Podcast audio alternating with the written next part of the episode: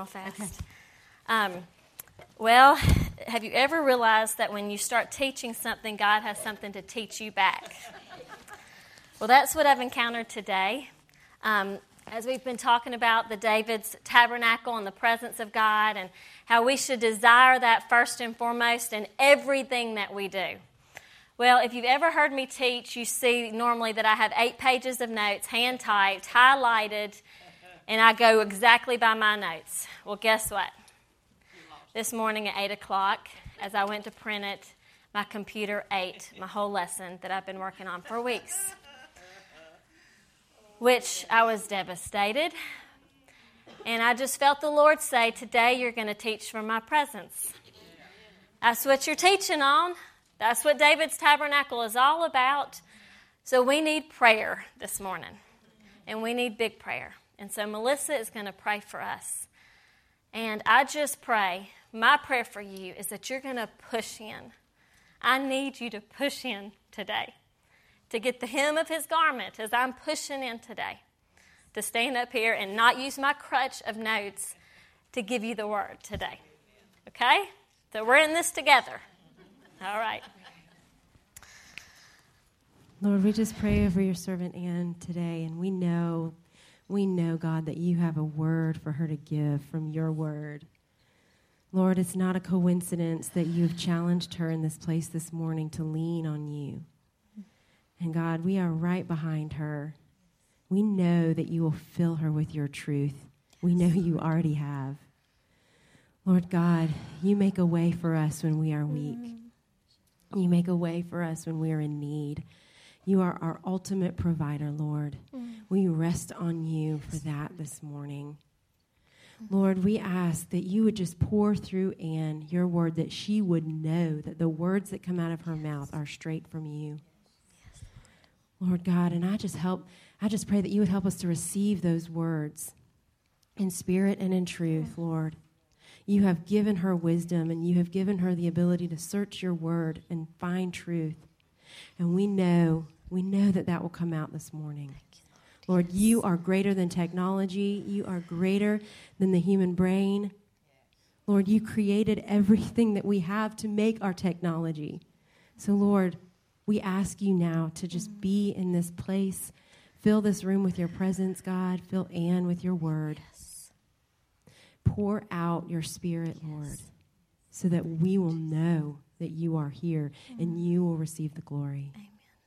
Lord, we thank you so much for this time. What a privilege it is to gather with fellow women, fellow believers, fellow sisters in Christ. And how strong that bond is, Lord. We know, we know that you will bless that. Use her now. Speak through her. Help her to be bold and help her to trust and believe what she's saying is from you. Mm, that's right. In Jesus' name, amen. Amen. Thank you. Thank you. it's so good to have holy friends. Um, they saw it all over my face when I walked in this morning. They were, "Oh, what's going on?" And they immediately prayed for me. So, the word has the Lord has a word for all of us today. I believe that He allowed this to happen for a reason. Browning was having trouble with his guitar, so y'all just get ready to receive. I'm going to try my best to go through an outline that I have written out. Um, but I'm believing God might take us, I don't know where, okay? But this is my plan for the day. With the Lord's help, we are going to start off with an overview of David's tabernacle and why we're studying it. Secondly, we're going to look at where did this idea come from? And then thirdly, we're going to look at how does this apply personally to us as temples of the Holy Spirit and corporately as we are the glorious temple of living stones being built up for God's return in Jesus Christ as His bride. So that's how we're going to start today. And I know you don't have notes. Um, if you want to write them somewhere else, you can, or just pray that they just get deposited into your heart today. All right? So let's just start and talk about the tabernacle, David's tabernacle. We've already learned that the tabernacle of Moses had been in effect for approximately 400 to 500 years, that the Israelites had taken into the promised land and had started to camp out at a place called Gibeah. But for 70 years, with the tabernacle of Moses, There was no Shekinah glory. There was no ark of his presence there. But yet the tabernacle kept functioning. And if you remember what the tabernacle of Moses was, they would bring the sacrifices daily. They would have uh, burnt sacrifices, burnt offerings, grain offerings, sin offerings, all these different offerings that they would come and bring to the Lord. And then once a year, one time a year, only the high priest could go into the Holy of Holies where the Ark of the Covenant was, where God's presence dwelled, and he would take this basin of blood in from the sacrifice in fear because remember this is a God who is an all consuming, fiery, jealous God. Okay? And they had seen God do some really radical, crazy things.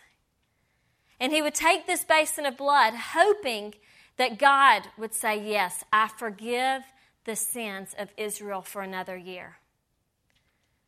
Okay? Well, now we go to David's tabernacle. David who was under the law, which the law said, if anyone approaches my presence other than a priest, you will die. The law, which was given to Moses at Mount Sinai with all the different restrictions and instructions of the tabernacle Moses, David decides to radically change the approach to a holy, all consuming, fiery, jealous God. And y'all have heard this. We've talked about this the last two weeks.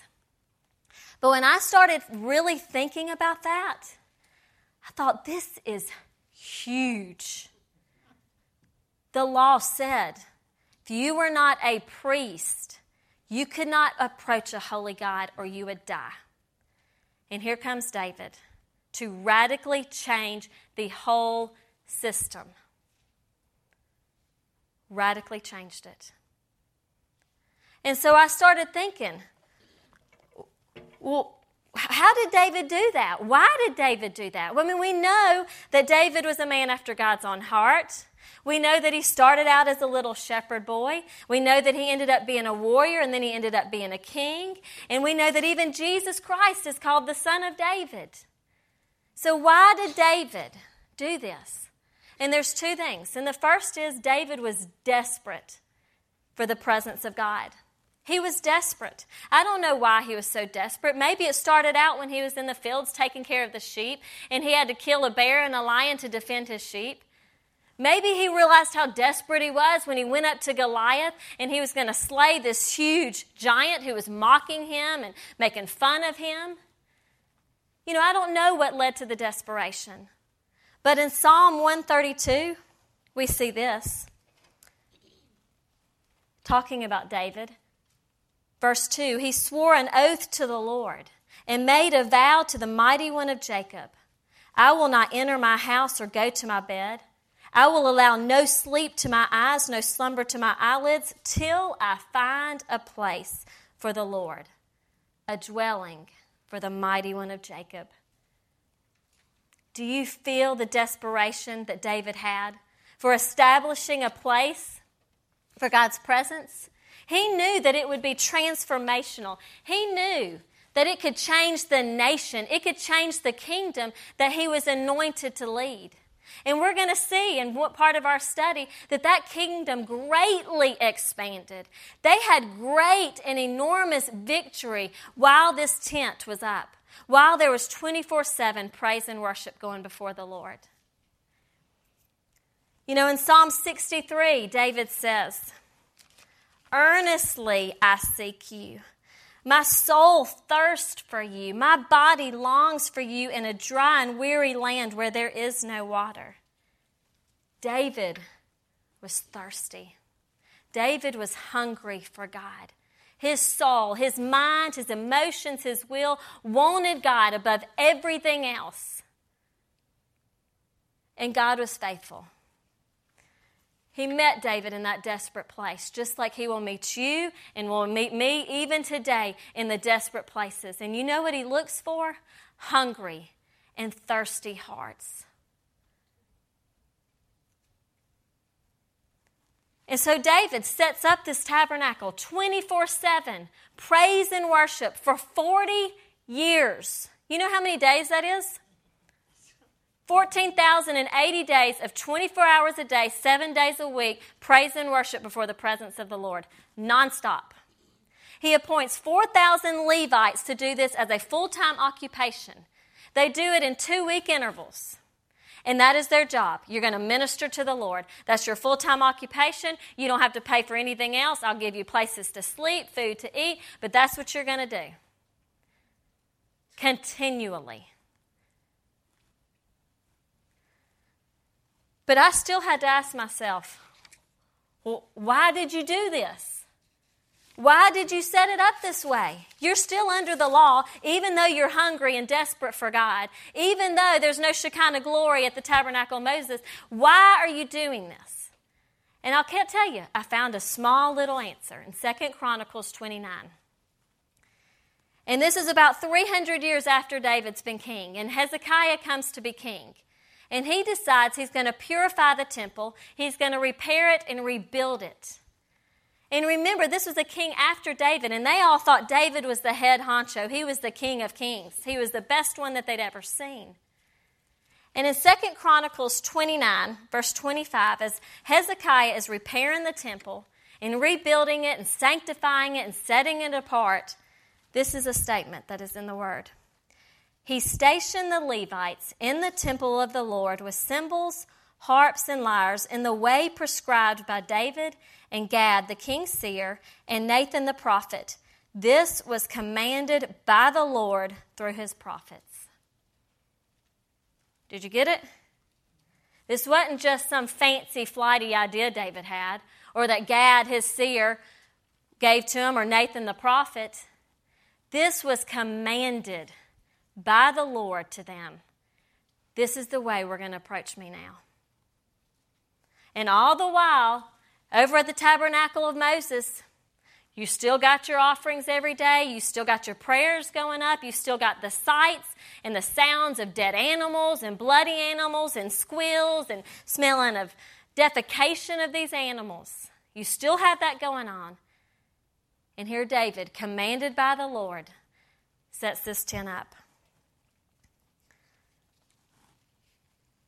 And out of this tent transpired great victory, great growth for the kingdom, great unity in the body. It said, you remember when the story when David had told, um, I think it was Nathan, that he wanted to build God this temple? And I think Nathan was kind of a little hesitant. He kind of jumped the gun and he said, Yeah, you do that, you do that. But then the Lord came to Nathan and was like, No, David's a man of war and he can't build this temple for me. It's going to have to be a son. You know what David immediately did? It says he went in and lounged before the ark. Hear this great desire that he had to build God this temple. I'm not going to rest. I'm not going to put my head on my pillow until I find you a dwelling place.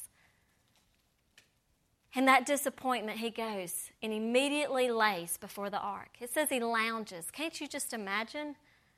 The king, the, the king of Israel, just lounging before God's presence. You know, it gives new meaning to Psalm 91 when it says, He who dwells in the shelter of the Most High will rest in the shadow of Almighty. David knew what it meant to rest in the shadow of the Almighty because he was a man desperate for the presence of God. So, what does that mean for us now? Thousands of years later, what does it mean for us personally as the temple of the Holy Spirit and corporately as the body of Christ? You remember Lana taught us last week that it was prophesied in Amos by James in, in Acts at the, the Jerusalem Council that God would rebuild David's fallen tent. And so it's applicable now because that prophecy was started at the moment that the Holy Spirit fell and the new church was birthed. And after studying and reading many commentaries on this, what I found is most people believe that the closer we get to Christ's return, the more this tent will be established. It's like just one more year we get closer and understanding it and praising and worship. You've seen in the last 15 years these houses of prayer pop up all over the world where they are offering God 24 hours a day, seven days a week, prayer and praise to the Lord. And so, what does that mean for us personally and corporately? Well, in 1 Chronicles 16:4, Lena shared this last week. She said that the Levites were appointed to minister before the ark of the Lord. So you remember, 14,080 days, they're ministering to the Lord. This is their full time occupation. And they're to do three things in their ministering they're to make petition, they're to give thanks, and they're to praise the Lord. Okay? Y'all get it? Three things, all for God's glory, not for themselves. They're not going in to be ministered to, they're going in to minister to the Lord. Make petition, give thanks, and to praise. And later on, I read too that in that they began to prophesy, which means that in the presence of the Lord, they would hear and be downloaded inspiration from His presence and they would begin to speak it out. You know, that's how many of the Psalms came to be written. If you really go back and look before this time, there weren't a lot of songs that the Israelites sang. They had their deliverance song, and when Miriam came in with her tambourine and led the people out when they'd been delivered from Egypt, but there weren't a lot of songs. And so during this time, there was an explosion of songs being written to the Lord out of His presence. And we've seen that in the last 20, 30 years. I can remember when I was growing up, I loved Amy Grant you know, El Shaddai and My Father's Eyes, and I just loved it. But really, there wasn't much more than that that I knew of. You know, then I get to college, and then there was a band called Jars of Clay. I didn't even realize they were Christian. I just liked the music. And you look now, I mean, it's just amazing. We are so blessed to have so many beautiful songs unto the Lord that we get to join in with. And so during this time, there was an explosion of songs. Lots of the Psalms were prophetically written during this time. But these Levites' job was to minister to the Lord through petition, thanksgiving, and praise. So, what does that mean for us? You know, sometimes we got to take this word and we got to bring it down to our level. You know, I was going to say this at the end, but has anyone read the book Love Does by Bob Goff? Well, um, some ladies that I'm going through discipleship with, we read this book. And it's a book about a guy. My friend Wendy gave it to me back there. And he just loves the Lord. He's just big hearted and big spirited. And in part of the book, he says, I realized I became a Jesus stalker. And I was like, what? What does this dude mean? And he said, I realized I was going to Bible study and I was learning all these facts about Jesus. I learned about his mother's name. I learned about the miracle at the wedding and all this stuff. But then I'd walk out and I just knew a bunch of stuff. It's kind of like a stalker.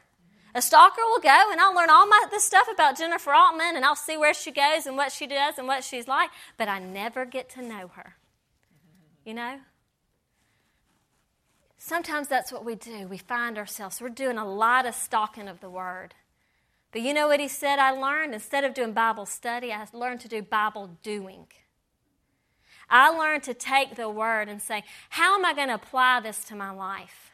What does this mean? I mean, it's great and mighty for you to come in and learn about the tabernacle of Moses and learn about David's tent, but if you don't put it to practice, it doesn't mean a thing. I mean, if for real, I mean, I, for 20 years, learned the word and didn't put it into practice, and it didn't mean much. And so, what we want to do with this is say, how do I start Bible doing this tent that's being reestablished? And what does that look like? And so, we learn petition. Petition. It's a request to do something or receive something. Think about it. Have you ever signed a petition? You're asking them, change this, I'm putting my signature on it. Well, that's what petition means. We're asking whoever the authority is to change or do something. You know, Matthew 7 7 says, Ask, and it'll be given to you. Seek and you'll find. Knock and the door will be open to you. He tells us to ask. He tells us to pray on all occasions with all kinds of prayers and requests. He tells us in the New Testament that we receive not because we ask not. So we are to petition before the Lord. But you know what I struggled with as I was supposed to teach on just petition today? is you cannot separate petition from praise and thanksgiving when it comes to David's tent. You can't separate it. There's no way. 24 hours a day, seven days a week for 40 years, there were people, 4,000 Levites, playing their instruments and clapping and dancing and shouting and falling prostrate and standing and singing before the Lord. Do you think that they said, Stop, lyre? Stop, cymbal. Stop, tambourine. It's time to petition. I don't think so. And you know why I don't think so? It's because as I've learned to do David's tabernacle in my life, in my relationship with the Lord, many times, many times, whether it be in here, in corporate worship, at home, when I start off my praising, guess what? Then I start my petitioning. You know what our praise does to our petition? It gives wings to it. You know, the word tells us to delight yourself in the Lord and He'll give you the desires of your heart. You know, I remember years ago, a Beth Moore conference we had here, she taught on that. And at the time, I can't remember what exactly we were going through, but I knew it had to do with our finances and job. I mean, it seems like that was just my life story for seven years. And I was like, Yeah, I'm going to delight in you, and you're going to give me this desire. I know you know I need it. And then I realized when you delight in the Lord and you praise Him and you thank Him, God begins to change that desire. He changes that selfish desire and He puts His holy desire in you. And so then when we look in the New Testament, He says, Anything you ask for in my name, you'll get it. You know what he means in that? When you're in my presence, that prayer is going to be lined up in direct alignment with my will. It's not going to be about you anymore. It's going to be about me and my kingdom in you. And so we can't separate, peti- separate petition and praise. We just can't. You know, long time ago, well, not too long ago, I guess about nine years ago, I went through just one of those miry pit times. And my father, who had been diagnosed with, what was it first? Um, a chronic lymphocytic leukemia, had then they realized that he actually had non Hodgkin's lymphoma. And then at that time, my brother had been put in the hospital with a fungal meningitis, which they were amazed that he had lived through. And then at that time, my husband was going through a major lawsuit that could have taken out not only us, but his father, his brother, and the company that he was working for. And in the midst of that, I have two children, and I'm functioning fine. I mean, I'll be honest, two children was just easy for me, and I find out I'm pregnant with a third. Like on my baby's one year birthday. And I thought, I can't do this. I, I, can't do this. Everything in my life is falling apart from finances to my own life to my parents to my brother. And I got to that place, and I, I did. I fell into a little state of depression. I didn't want to get out of bed. I cried. Bradley was crying. He's like, How are we going to do this? I mean, we did. And I remember I went to the doctor, and he, I mean, and he knows me personally. When I was pregnant, he said, Oh, you're not doing good. I said, No. He said, I'm going to start you on some medicine, and this is going to help. And you know, I'm a pharmacist.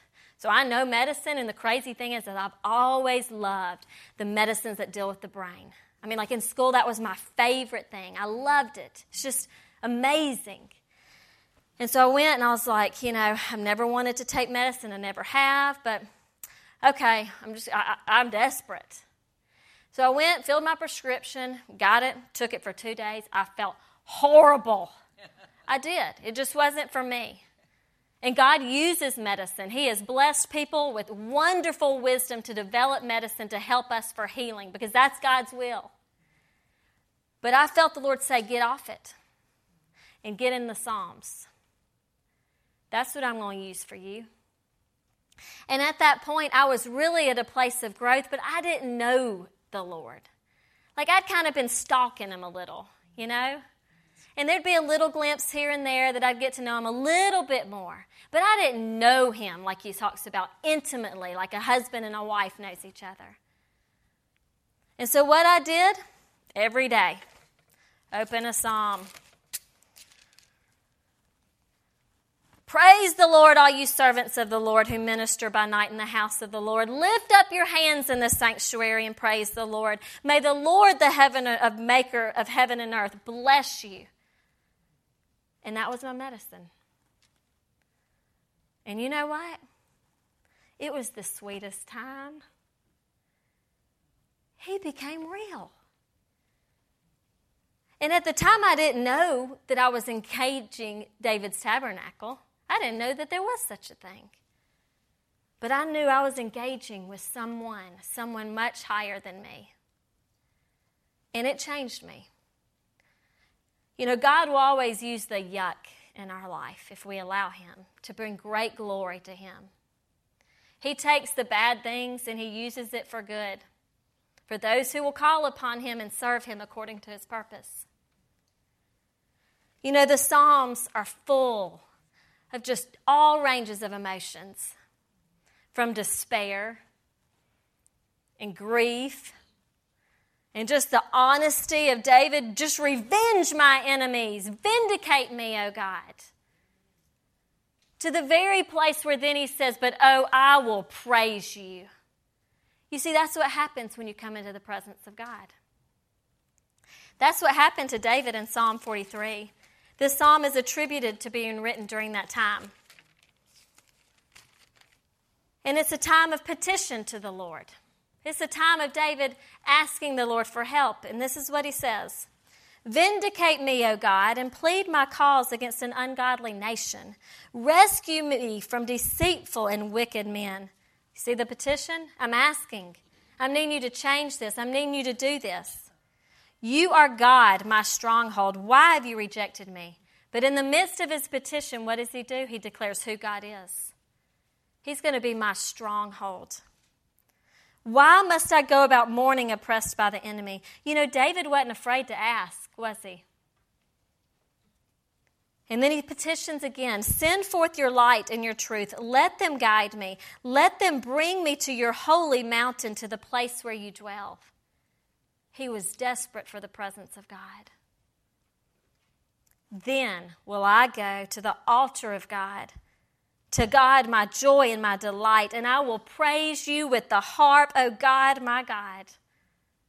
He says, even in the midst of this, I'm going to come back to that altar. I'm going to come back to the shadow of His presence and I'm going to praise you. And I'm going to radically praise you. Did you know that David is accounted for a lot of the instruments being made? I thought that was so cool. That not only did God give him inspiration to do this, but then He gave him inspiration to make these instruments to be used to worship and praise Him. And then he says, Why are you downcast, O my soul? Why so disturbed within me? Put your hope in God, for I will yet praise him, my Savior and my God. Those are the type of Psalms that helped me to get from that depressed state. He met me in my place of weakness. Your grace is sufficient for me. Your strength is perfected when I lay it all down to you. So that's one way it affects us. And another way is that it leads us to thanksgiving. To thanksgiving. You know, how many times do we walk around and we're just downcast and disturbed when we have so many things to be thankful for? I mean, we should be thankful that we woke up today and we have breath to praise the Lord. We should be thankful that we live in a free country where we're not persecuted for our faith. We should be thankful for the mercy of God, which is new every day. We should be thankful to God that He loved us enough to come and die for us, and not just any old death. not a lethal injection that puts you to sleep. He was crucified, beaten, bruised, rejected, despised, a horrific, bloody, sinner's, criminal's death. And I know at times it can be hard. I, am not one of those that just wakes up and, woo, I'm joyful. I'm not. I wish I had that more of that personality. But sometimes it can be hard. But I guarantee you, you turn your thoughts to God. You turn your thoughts to something good, and you start thanking Him, and then you start praising Him, and then you start petitioning Him. You know what ends up happening? You become that lifestyle of worship. You become the living sacrifice that's holy and pleasing to God that God asks for. But it just doesn't happen, does it? We thank, we praise, we petition. We dethrone ourselves and we enthrone the Lord Almighty in our life. You know, Psalm 22 3 is a verse, is a verse that I love. And it says, You are enthroned as the Holy One. You are the praise of Israel. This was their praise to him. You are enthroned. You are the praise. Some versions say, You inhabit my praises. You know what inhabit means? It means to come and sit, it means to come and dwell. And I heard Jentezen Franklin say this a few months ago. He said, When you are praising Him, you know what it's like? It's like God comes down from heaven, the heavenly tabernacle, the throne room of God, in his big, majestic throne room chair, and he comes and sits right in your midst. Yes. Amen. I mean, think about it today as we praised him. He came down and he sat in our midst. Last week, when we ended with the praise and the worship, he came and sat in our midst. But He doesn't want it just now. He doesn't want it just corporately. He wants it every day, continually, 24 7. You know, the word tells us that deep darkness will cover the earth. And who in here says there's some deep darkness covering the earth? But you know what it says? But there will be a great glory that rises. And you know where the glory is going to come from? Praise, thanksgiving, sacrifice, worship us. We're the answer. And that's scary. We were the carrier, we are the carriers of his glory and his presence everywhere we go, 24-7. Hebrews 13, 15. Sometimes we think, well, that's just Old Testament. No. Through Jesus, therefore, let us continually offer to God a sacrifice of praise the fruit of his lips that confess his name. Through who? Jesus. Jesus, who fulfilled all the tabernacle of Moses. Jesus, who came down and dwelt among us, the Word made flesh. We are to, how often offer God a sacrifice of praise? Continually. 24 7? Every day of the year, I'm to continually offer to God a sacrifice of praise. Does that not sound like David's tent? His tabernacle? The fruit of lips that confess his name. Do you confess his name in here? Do you confess Jesus Christ as your Lord and Savior? as your Messiah, as the anointed one who has saved you from the pit of hell and given you eternal life beginning right now into eternity, on and on and on, then you are to offer a sacrifice of praise continually because you confess his name. You see, no longer do we have to bring our animals and our little pets that are lambs and have the high priest come and slit their throat and let the blood fall into a basin. We don't have to do that anymore. We don't have to go and wash our hands continually. Yeah, there's time for repentance and cleansing, absolutely. But we don't have to do that in such a ritualistic tradition way. But what he tells us is you who confess my name are to continually offer up a sacrifice of praise. You know, 1 Peter 2 9 says this about us But you, meaning believers who confess your name, are a chosen people, a royal priesthood, a holy nation, a people belonging to God, that you may declare the praises of Him who called you out of darkness and into His wonderful light. Did you know that we're queen priests now? We're to continually offer up to God a sacrifice of praise. And because we are king, queen, priest, it's our duty. That's our purpose. If you have a title, normally you have a purpose with it, right? And our purpose is to declare the praises of Him who called us out of darkness and into light. Has He called you out of darkness? Then we're to declare His praises. And so, what did that look like? What did that look like for the 4,000 Levites that ministered before the Lord? Do you think that it was solemn and they stood there and holy, holy, holy for 14,080 days and sang the same song over and over again? No way. And the Psalms teach us there's no way. And I, I can't go through all these scriptures. And how, how am I doing on time? Okay. Did you know it says that we're to lift our hands? And I can remember, listen, I grew up in a church and we did. We stood there, and if I moved an inch, my mom was nudging me, like, don't move. And so I understand if you're uncomfortable with that. I was uncomfortable with that. But the word tells us, actually, a lot of times, to lift your hands in the holy sanctuary, Psalm 134. Paul I'm not sure if it's Paul or Timmy. I think Paul in 1 Timothy says, Lift up your hands in holy prayer. It's a sacrifice. It's saying, I need you. I want you. Hold me. I desire you. You know, we get so caught up in the charismatic styles of worship and we say, well, that's their way of worship, not mine.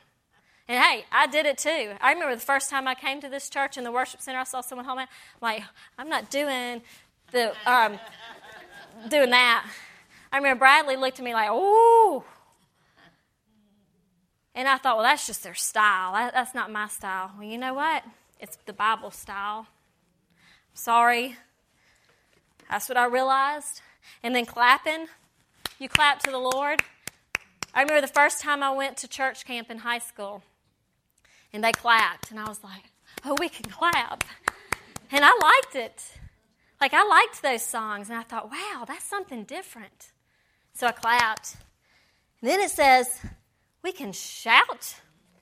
Oh, I can remember. Y'all know Jonas in the Contemporary Worship Center. I remember the first time years ago I saw him, I thought, God, what's he doing? I mean, we'd be in the middle of song. He's like, Yay, God! Woo! And I thought, oh, gosh, what's going on? I mean, I did. And then I read Psalm 71 20. Well, that's not it. Can't remember it. Sorry. That's what happens when you don't have your notes. It says, Shout unto God with a voice of triumph. We are shouting unto the Lord. We're declaring our praises. We're going to join in with the heavenly tabernacle that's going on now in Revelation 19 that says that there is a roar of multitude declaring his glory and his praise. It says a roar. Roar. Shout loud. And so we can shout. Psalm 150, verse 4.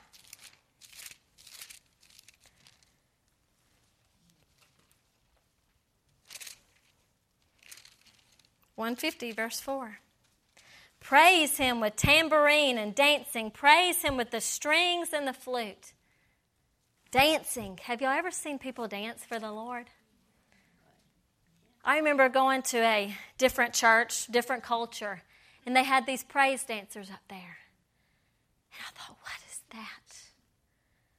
It was beautiful. And not only did that, they had banners. Psalm 25, they had these banners, and I thought, that's crazy. I mean, they had this picture of this lion with this sword and this scepter and this big crown. And I'm going, that is wild. And they are dancing before the Lord. I remember the first time I went to a church that had instruments other than the organ and the piano. And I thought, man, I could get into this. I feel like I'm back in my old days at a widespread panic concert. It's horrible, but yeah. And I thought, my gosh. And, and I didn't know at the time that this was biblical stuff. I didn't. But when you read the Psalms, it's full of it. You want to engage with the Lord. If you feel like you're just kind of walking through the motions or your time with Him has gotten stale, you know, the Ark of the Covenant was the connecting point from heaven to earth. It was like it was the throne room footstool for God. And then when Jesus came, he was the connecting point from heaven to earth. That's why you saw healings and deliverances and the lame walking and the blind seeing and salvation. Because he was carrying the presence of God.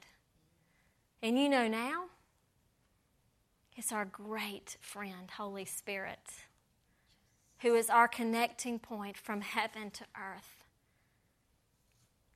But sometimes we got to activate Him in our life. We got to tell our soul, you move out of the way. Mind, you're in control right now. You're dictating my life. You need to move out of the way. And we have got to engage our spirits in worship and in praise and in thanksgiving and in petition. You know, Jesus, when he met the woman at the well, what did he say? The kind of worshipers the Father will seek are those who will worship Him in spirit and truth. What He's saying is, you got to engage your whole being. God is spirit, and I want you to worship me with your spirit, the very spirit that I breathed into you and brought you into creation. The very spirit that carries my presence when you are redeemed and you call upon the Lord. And so, if you don't feel like you're connecting right now from heaven to earth, I'm going to challenge you. You need to start praising. You need to stretch yourself. You know, for me, it started really in my bathtub. I love to take baths at night. I love to just go and just reflect. And even when I had young children, that was the time when daddy would say, You are not going in the bathroom. That is mama's time. And he knew if he wanted the house peaceful, mama needed her sanity in the bathtub. And well, praise the Lord for iPods. I, I downloaded this music and I was like, I'm going to put me on some music in there. I'm going to have my spa experience every night.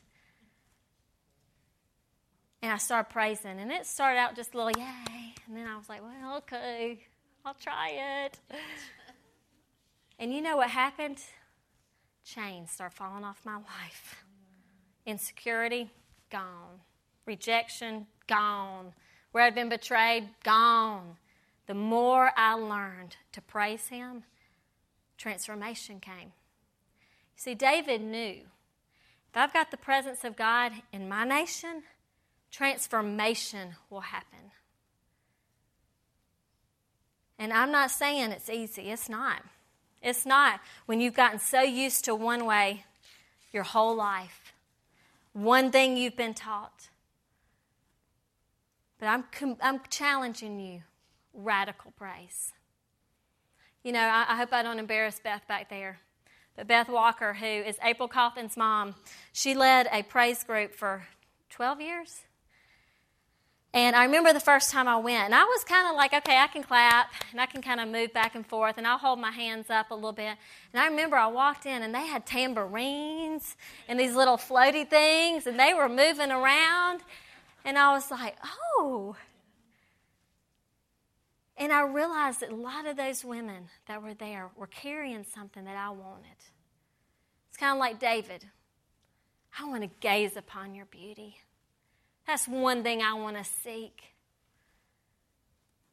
And as I started experiencing that, I realized this is a connection point from heaven to earth in my life. And so I started not only doing it just on those little days when I could go and just in here, but I started doing it daily. And so, what does that look like daily? When you don't have Browning and Melissa, what does that look like to praise Him? Well, I'm just going to tell you some things I do. In the morning, sometimes I'll listen to my iPod. And, and I'm going to tell you this, and this is something Beth taught me, is that I don't sing songs about God, I sing songs to God. You know, there are times that I will declare who He is, but usually that's when I'm going into warfare, honestly. But I'll sing, You are great and you are marvelous. You are the everlasting Father. You see, what I do is I start attributing to God who He is. You are Jehovah Rapha, my healer. You are Jehovah Jireh, my provider. You are the Amen to all things. You're the name above all names. I declare who He is. I enthrone Him with my praise. And I do it through music, I'll do it through YouTube. YouTube has great videos, praise and worship. I'll do it through CDs. Sometimes I'll do it through Psalms. I personally love music, it feeds my spirit. And so that's usually how I start. And many times through that praise, I then just begin to thank Him for whatever. Because when you start dethroning yourself and enthroning Him, you can't help but have a grateful heart. And then I lead into, He leads me into the prayers. And you know what? If I had written down my prayers before that, I would be able to look and say, man, he changed everything I was going to pray. And sometimes he just takes care of those things without me even having to pray because I've engaged him, I've praised him, I've enthroned him, I've sacrificed continually a fruit of my lip to him.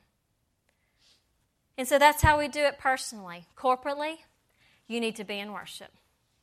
The word tells us that we should not forsake the assembling of together, the assembling of saints together. You should come in, and not only should you just come to receive, you should come in with your light ready to sacrifice praise to Him, whether you feel it or not. You think about if every person that came in brought a little coal to put on the fire, that fire of praise, what would happen? It grow bigger and bigger and bigger. And those people who come to the service who don't know the Lord, who are bound in addictions, who have all this trauma and trials in their life, you know what happened? They may be delivered by your praise. Paul and Silas were delivered by their praise. Not only were they delivered, but the jailer's whole household was saved. So we are to come in corporately to offer a sacrifice of praise. I know that would so please Melissa. If we would push in and engage, however that looks like for you, however that looks like for you. You know what the heart of worship is? Y'all remember that song? I'm coming back to the heart of worship. It's the presence of God. It's the very presence of God. When we say, I'm going to take that commandment in Mark 12 to love my God with all my heart, with all my soul, with all my mind, and with all my strength. You know how you can do that? If you take these keys from the David's tabernacle and you start doing them. Because to love God with your heart means that it's not going to be cold and it's not going to be lukewarm. It's going to be hot on fire, fervent for the Lord. To love God with all your soul means there's going to be emotion. There's going to be deep emotion. To love God with your mind means you're going to worship Him in truth for who He is, not what your trial says, not what your circumstance says, but for who He is. And with all your strength, you're going to allow your bodies to start being stretched if it just means to do this. Just palms up just to be able to receive. In this book, Bob Goff, he's a lawyer. And he said that when he, he takes these people and they have to do depositions, and he said he learned that if he told the people who are doing, I guess, the depositions where you go and you tell your side of the story, that if he would make them put their palms up, that they would stay calm, that they would be able to be truthful and honest. But he realized if he let them do this, that they'd clench their fists and they'd get nervous and they might kind of fudge a little. And he said, But if I taught them just to leave their palms up, the truth would come out and they'd stay calm and peaceful. And I thought about that with our praise. You know, sometimes we do, we come bound up with worry and fear and anxiety. Life's hard. But what if we came in and we worshiped with our palms up and just said, Here it is for you, Lord. I'm going to sacrifice for you because you're worthy of my sacrifice. You've changed my life. You think there'd be a change in the atmosphere? You know what I think happens when we start doing that? I think God just let, says, Angels, all you who are around my throne praising me day and night, go and join in with the praises of the people. You know, in Revelation 5 8, it talks about when Jesus, the Lamb, stands up, and there's harps and there's bowls. And the elders and the living creatures fall on their face, declaring his glory and his power. And you know what the harps represent? The worship, the praise. And the bowls represents the prayers. See, they go hand in hand in our life. Our praise will give wings to our prayers and it will connect us to heaven from earth. And so we're going to end. And Melissa and Browning, at last minute notice, are going to come and sing a song. You do whatever pleases you. But I'm going to ask you to engage your whole heart, your whole being to the Lord. And then after that, I've got four people that are going to come up here and pray for us. And we're going to pray for those who want to be sur- surrendered to the Holy Spirit, those who need help in finances, those who need prayers for relationships. What's the fourth? Healing. Healing. Okay? And how that's going to look, I want to go ahead and give you instructions. Is that they're going to come up and they're going to say, if you want to be surrendered to the Holy Spirit, you stay sitting, seating. And for those who can pray and intercede, we want you to go and put your hand on them while, the, while whoever's up here prays. Okay? And then if you need finances, you remain sitting. And those who don't need that prayer right now, you go and you lay your hand on them. Y'all got it?